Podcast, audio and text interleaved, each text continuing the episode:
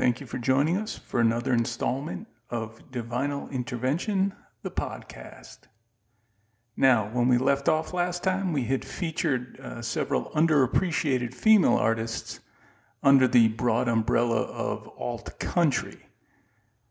I have to be honest and tell you that today's episode could hardly be more different. Today, we are going to dive into the misunderstood and perhaps intimidating world of 1970s jazz fusion. Hello? Hello? All right, for those of you who decided to stick around, if you are of a certain age or a certain vintage, as I like to say, you may know this kind of music as a favorite of one Wynton Marsalis. Now, if you don't get that joke, it's time to fire up the Google machine and find out what Wynton Marsalis was talking about in the early 80s about Miles Davis and the jazz fusion movement. But anyway, if you are unfamiliar with this kind of music, we definitely invite you to stick around with us today. And hopefully you'll hear something that you like, or at least something that intrigues you enough to want to look a little bit deeper on your own, or to reach out to us, and we'd love to help you out. As a bit of an aside, there was an unheralded band out of New York City called The Second Step, and they had a song called Jazz is the Teacher, Funk is the Preacher. So in many ways, the jazz fusion movement was an effort to merge the teaching and the preaching with a little bit of psychedelic rock sprinkled in. Was it ambitious? Absolutely. Was it always successful? I don't think so. But some of this stuff really is really fantastic, and I think you're going to enjoy it today. So whether or not he was the true catalyst for this musical movement, most critics and fans credit Miles Davis as its prime mover, and most point to his 1970 album Bitches Brew as the real flashpoint for the movement. So that album is where we are going to start as well today. Bitches Brew came off, Miles and his band were coming off the real spacious sounds heard on his previous album called In a Silent Way. And Bitches Brew retains a lot of that album's ambiance, at least with regard to Miles and his trumpet work. A lot of space, a lot of open space to try different things, to experiment, and just a lot of opportunity between players. But the real difference when it got to Bitches Brew was the propulsive rhythm section and the kind of acidic guitar provided by artists like John McLaughlin. So there's a lot of room to work in the compositions, but there's a real marked change in the intensity of the album overall. Rather than hear me talk about it, let's just start with a clip from the title track. So here is a snippet from Bitches Brew.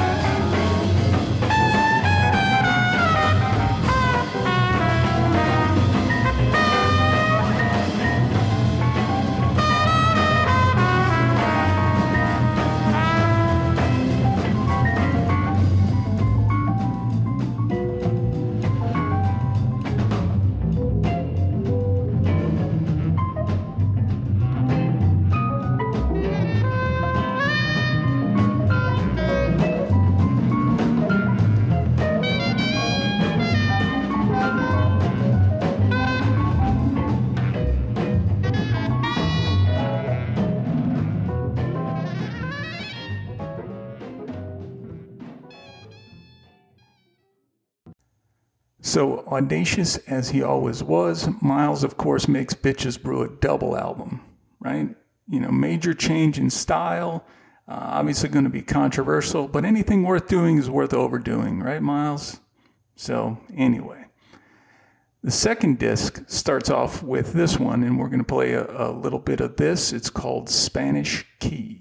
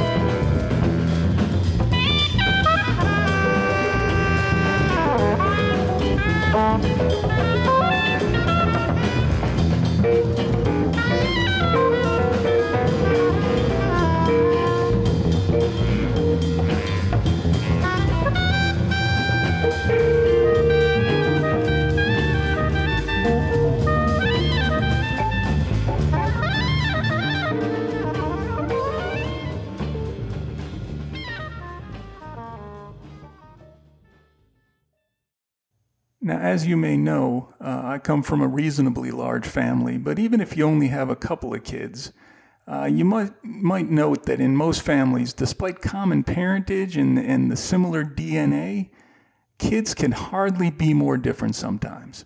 And such was the case with Fusion after the Bitches Brew album.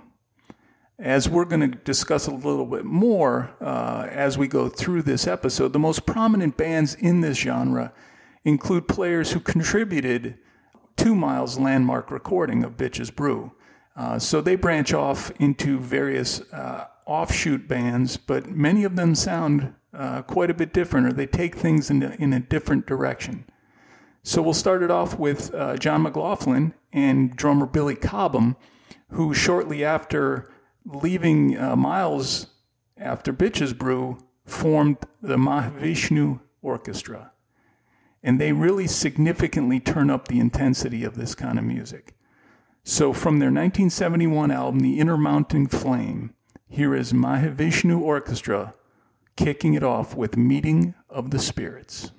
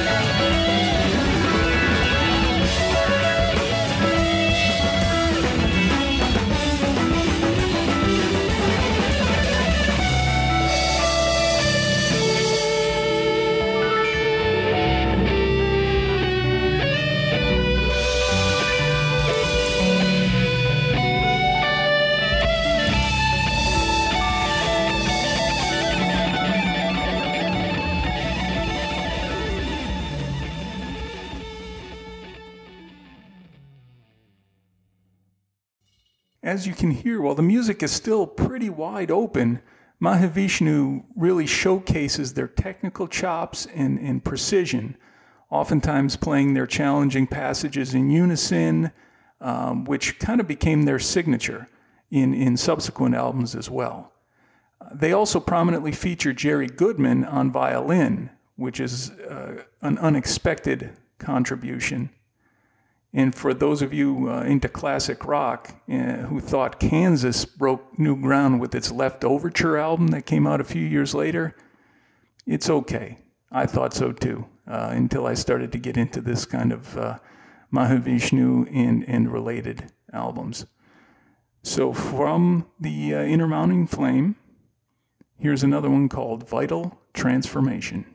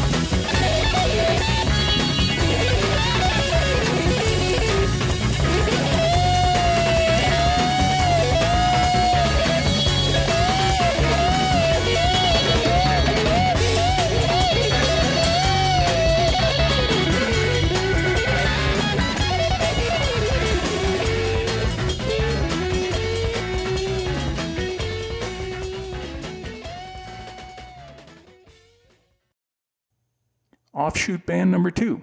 So when Chick Corea and drummer Lenny White broke away from Miles, they started a band called Return to Forever.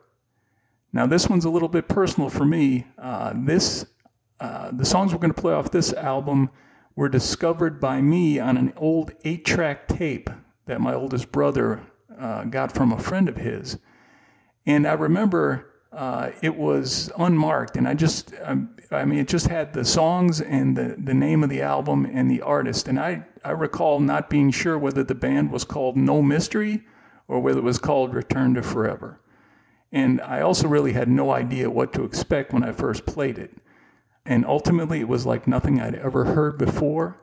And they remain one of my favorites from the fusion style.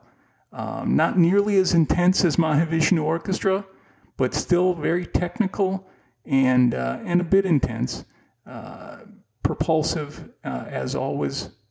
And anytime you have Stanley Clark as your bass player, it's inevitable. So off the No Mystery album, which is their second release, here is the opening track, Day Ride.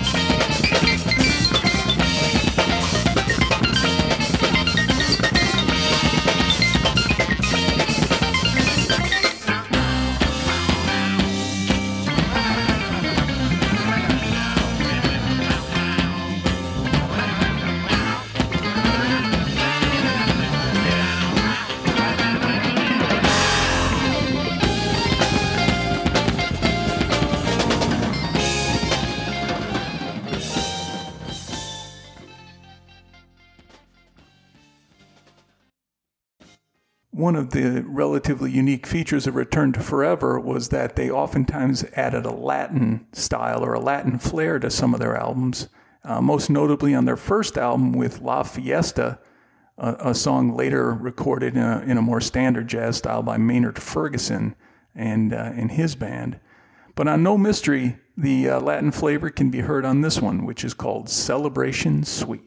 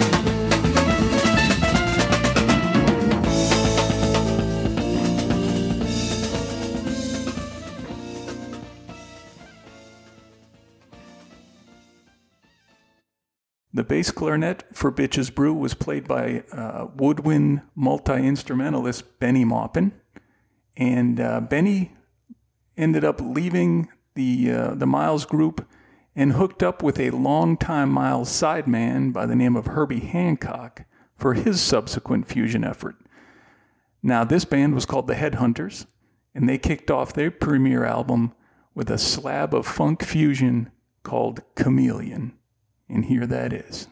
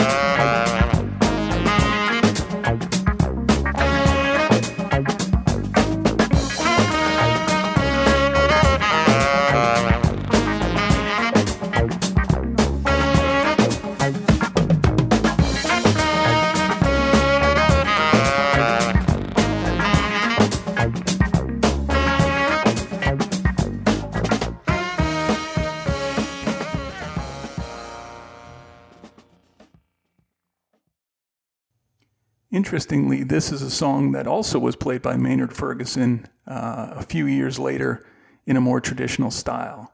So Maynard is mining Return to Forever and The Headhunters and kind of bringing it to a larger audience, but not nearly at the level or the intensity that Headhunters or Return to Forever brought to it. So talking about The Headhunters, as you can hear, this sibling brings a lot more funk to the party. A little bit different than Mahavishnu in Return to Forever. And in fact, expressly inspired by Sly Stone, Sly and the Family Stone. And so here is a track appropriately called Sly.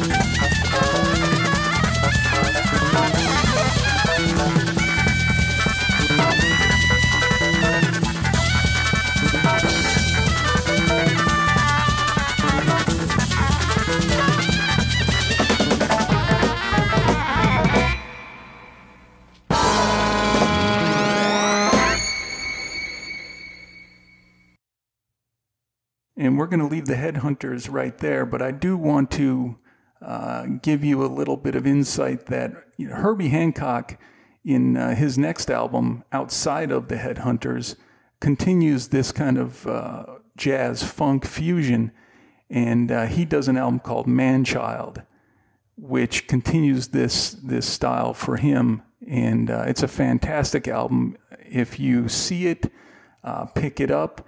If you're not familiar with it, go on YouTube and check it out. So that's Herbie Hancock's Manchild album, and it kicks off with a song called Hang Up Your Hang-Ups, which is really a step forward for this kind of style that he was doing with the Headhunters. So definitely check that one out. Now, Weather Report started in about 1971 after keyboardist Joe Zawinul and saxophone player Wayne Shorter branched off from the sessions with Miles Davis. But Weather Report really didn't hit their stride until the mid-1970s when a bass player by the name of Jaco Pastorius joined up. And while the roots of fusion are still there, by this point Weather Report had shortened the compositions and I guess sanded down some of the more rough edges to reach a wider audience, and they sure did. Their breakout album was called Heavy Weather from 1976, and it opens up with a song called Birdland.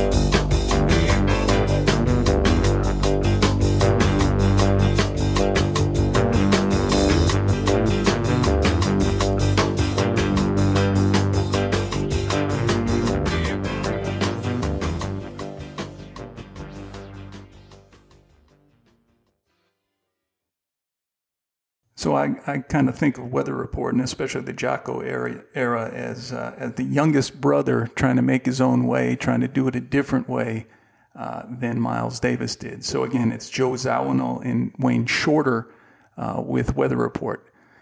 But because Jocko is in this band, I cannot, in good conscience, cover Weather Report without also including one of what became his patented bass workouts. This one, Jocko is featured very heavily at the end of the clip, so do not fast forward through this one. You're going to want to stick around. This is Havona.